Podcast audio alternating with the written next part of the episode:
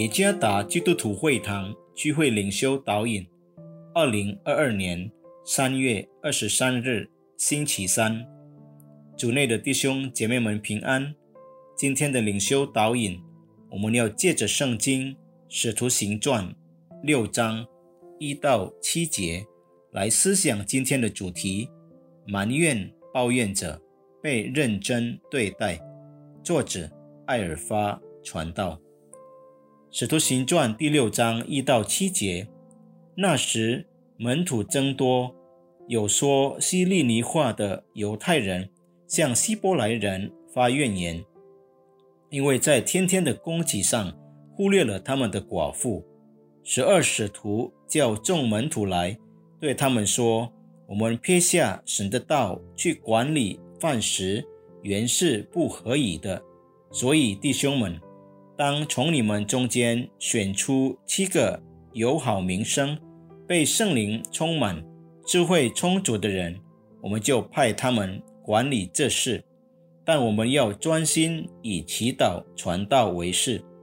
大众都喜悦这话，就拣选了斯提凡，乃是大有信心、圣灵充满的人；又拣选腓力、伯罗哥罗。尼加挪、提门、巴米拿，并进犹太教的安提亚人尼哥拉，叫他们站在使徒面前。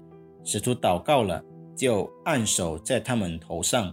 神的道兴旺起来，在耶路撒冷门徒数目加增的甚多，也有许多祭司信从了这道。抱怨的意思。是抱怨某事，没有人喜欢听别人抱怨，因为这被认为是不好的行为。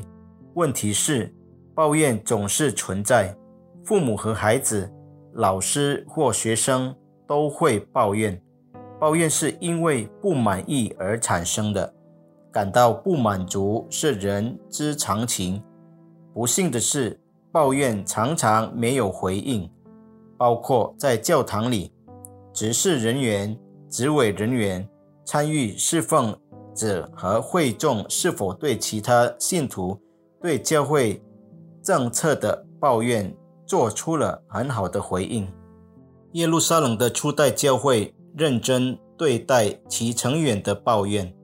当时有两群不同的会众，即说亚兰言语的和说希腊语的会众。这个讲希腊语的群体人数较少，经济地位较低，他们中的许多人年老丧偶。然而，教会多少忽略了对寡妇的帮助。